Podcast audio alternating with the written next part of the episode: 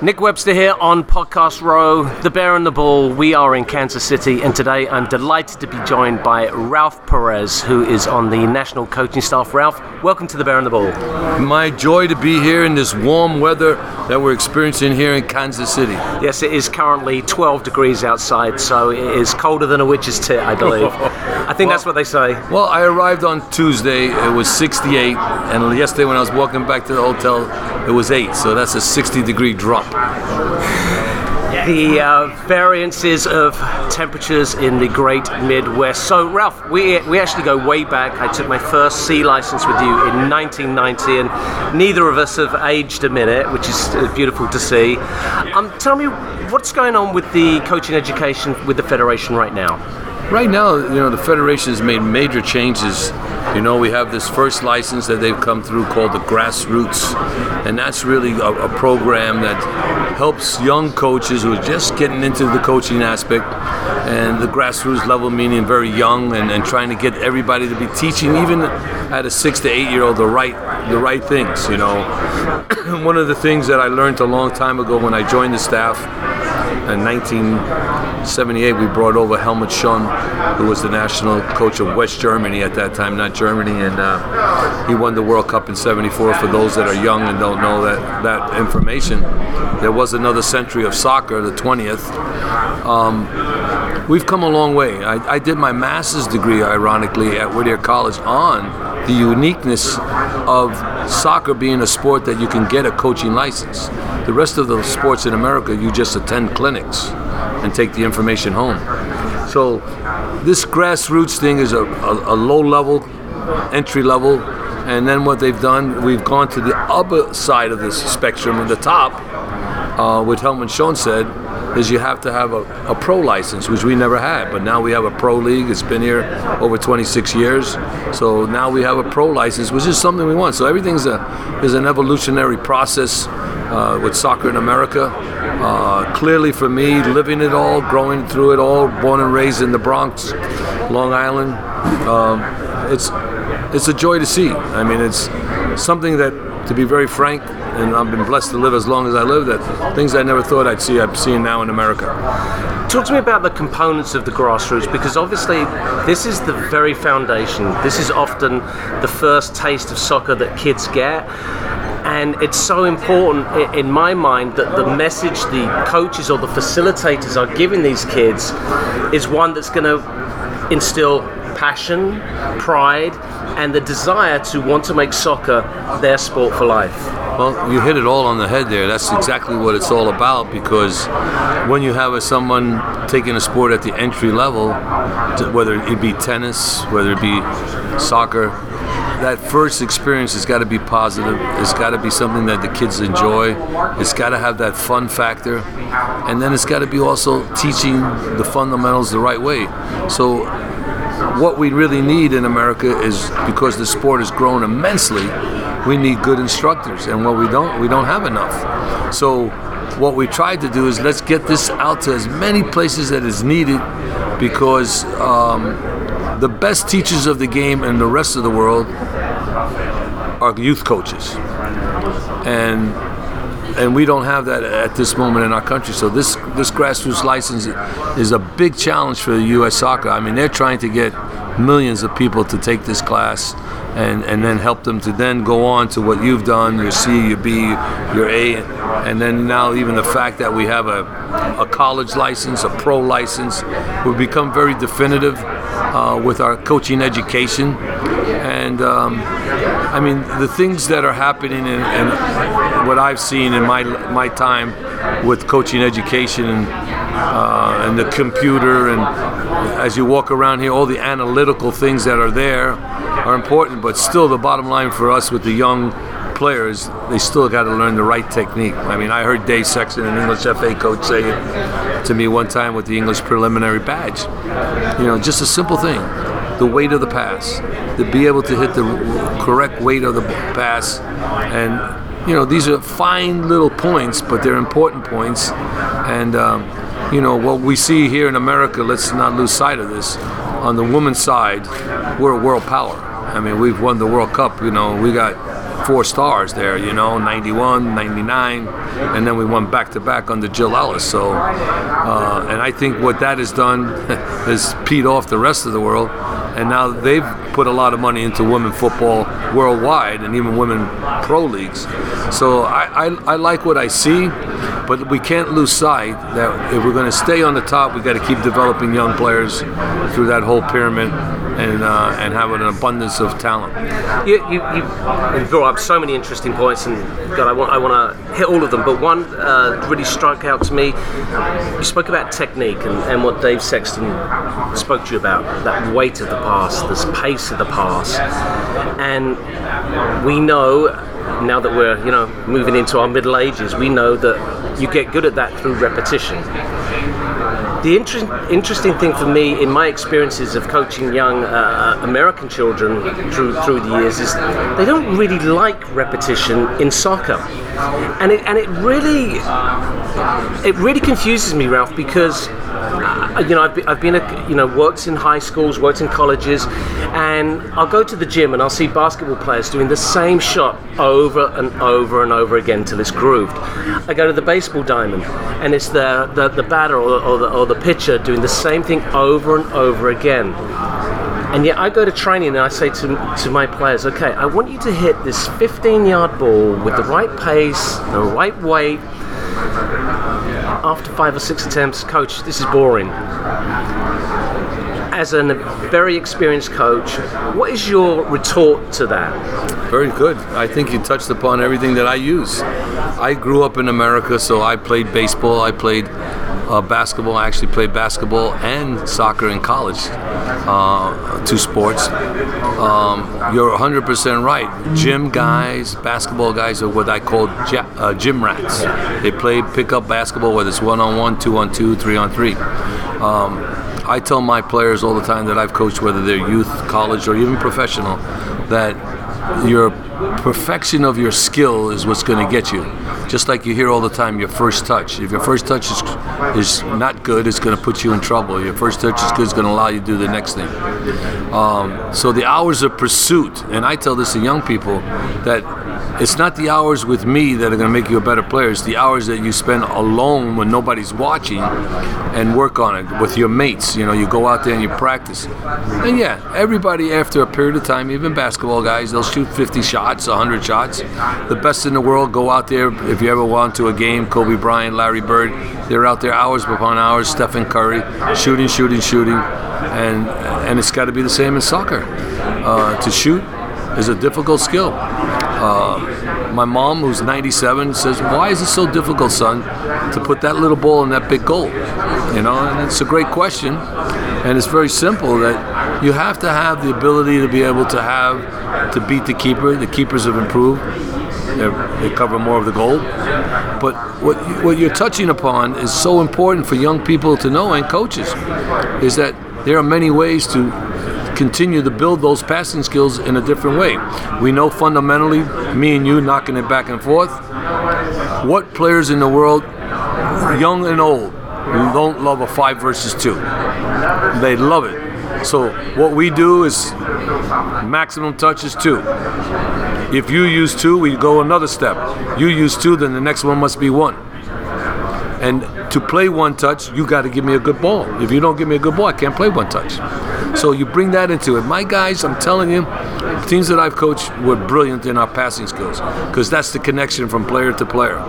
Um, I work with some great coaches in the world. I'll just give you one Carlos Alberto Parreira, the Brazilian national coach who won a World Cup in 94 with Brazil in, in the Rose Bowl in the United States. In that year with the New York team, he made a great analyzation for me to see. Okay, Tab Ramos, you pass the ball to Miles Joseph, who's now the assistant manager in Portland. 15 yards, good. 20 yards. Now I just don't want it with the inside of the foot. Can you bend it? Can you hit it with the outside, inside the foot?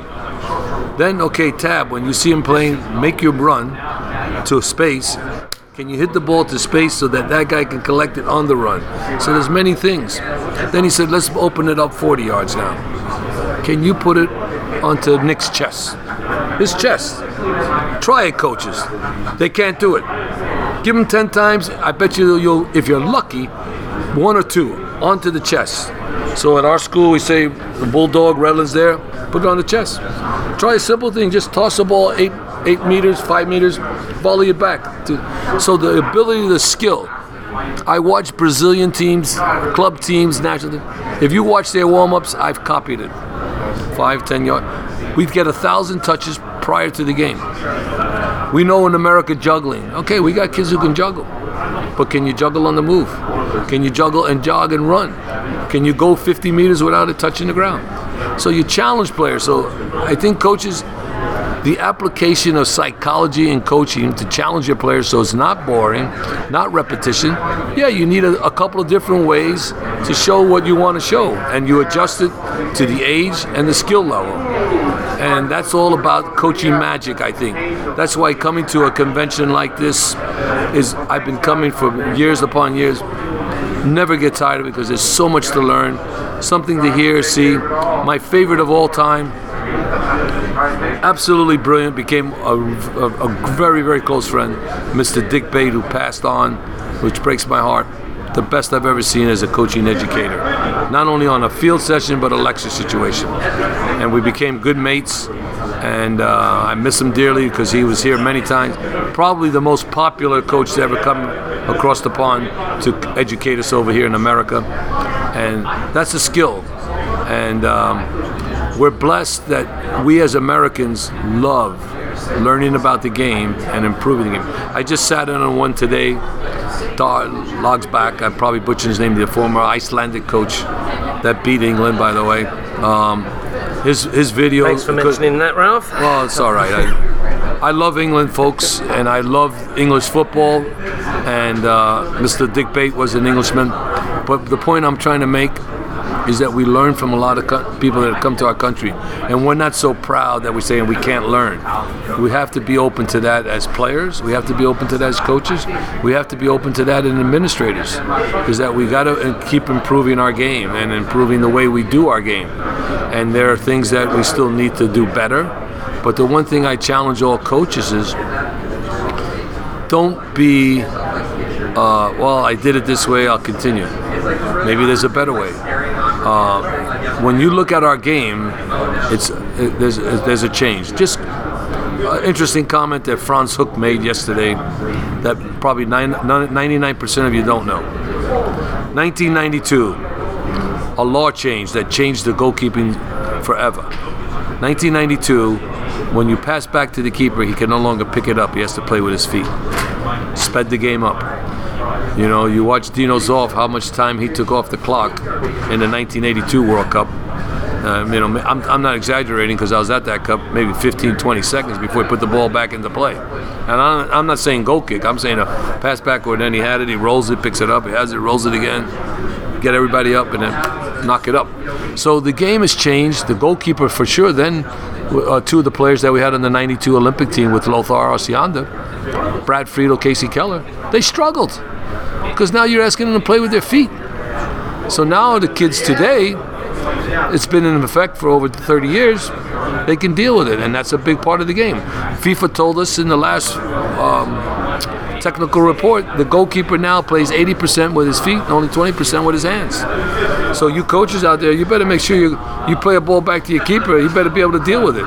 Everybody now is trying to play from behind. You know, the game has changed. You watch English football, folks. The pitches now are immaculate. They're fantastic. There's no more mud games. The six-yard box, the 18-yard boxes are, are beautiful.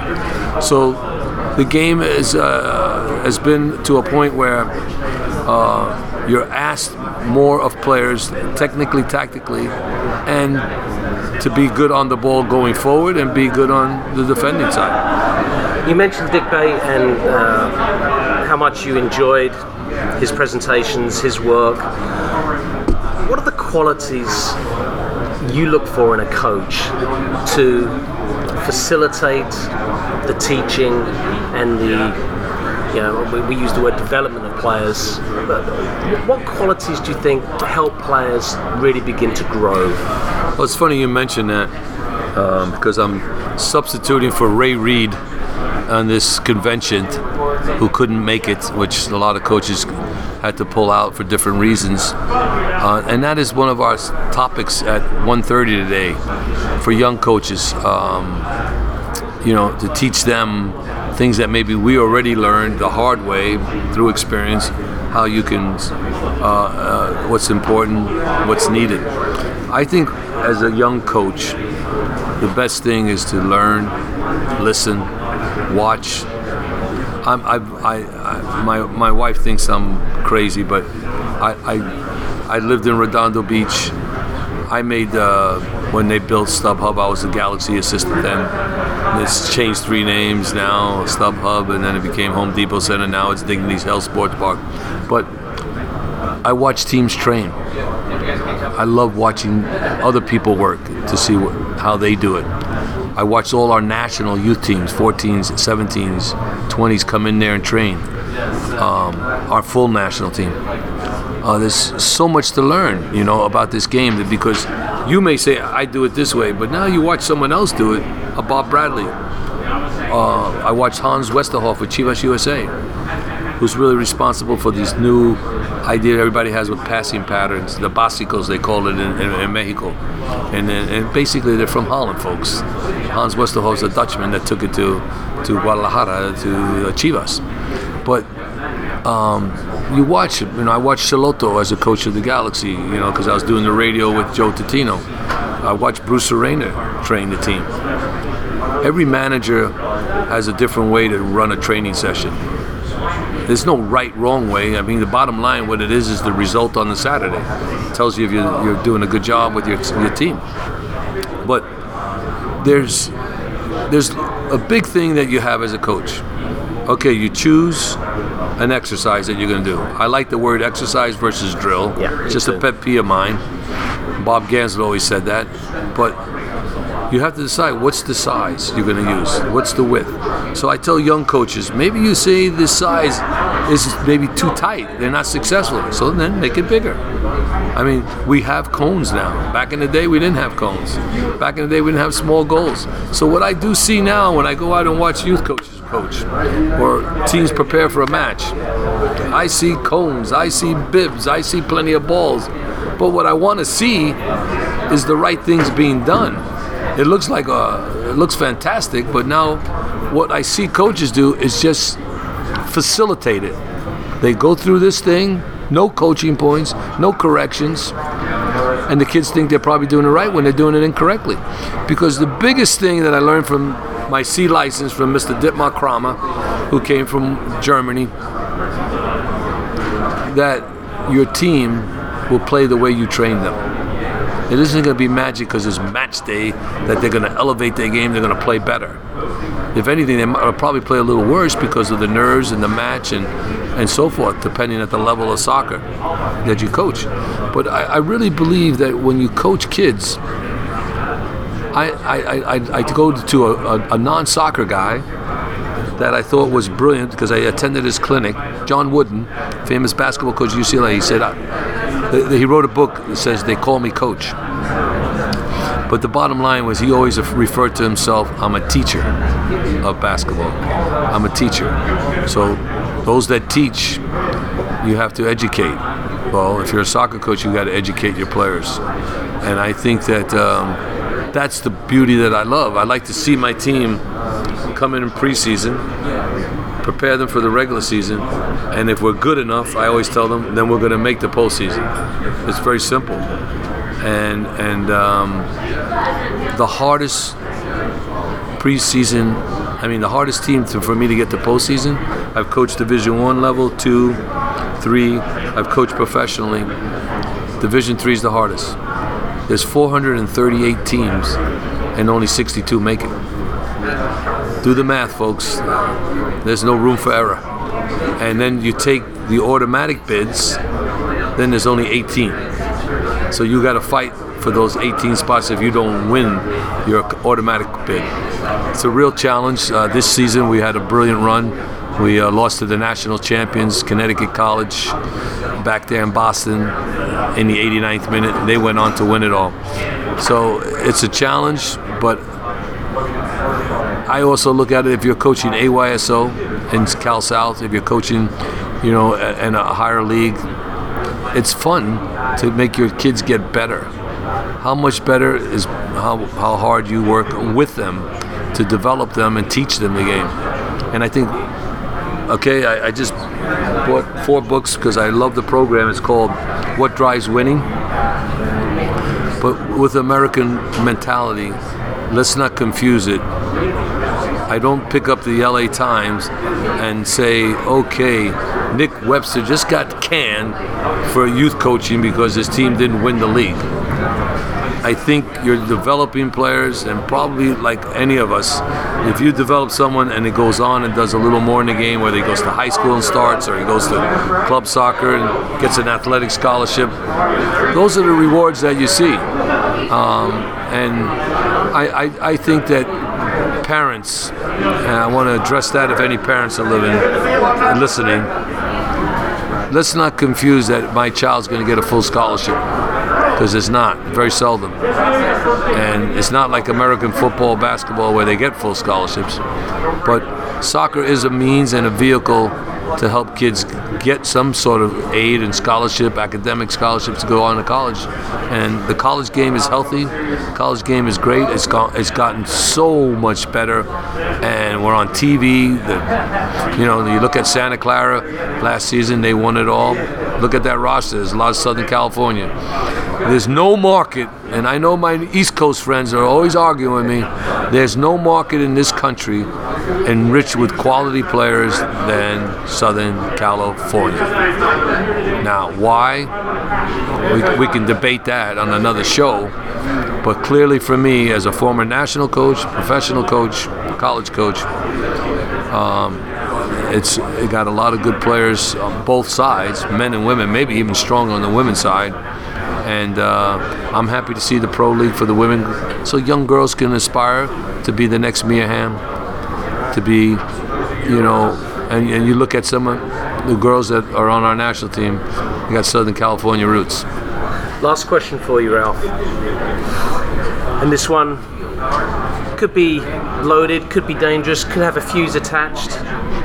I like it already. One word, and I want your response. Rondos. Good. With one word, I, I have to say good. Well, I've been, you know, obviously in this country a long time, and they come and go out of favour with, it seems, whoever is currently uh, designing Sure. the curriculum. And I consider myself a student of the game, Yes, you are. and I remember you. Johan Cruyff, obviously one of my favourite players of all time. Watched him train every day with the LA Aztecs. Yeah, with uh, Norm Jackson, right? Correct. Storm and Norman. Yes, and huge uh, supporter of rondos. Why do they go out of favour?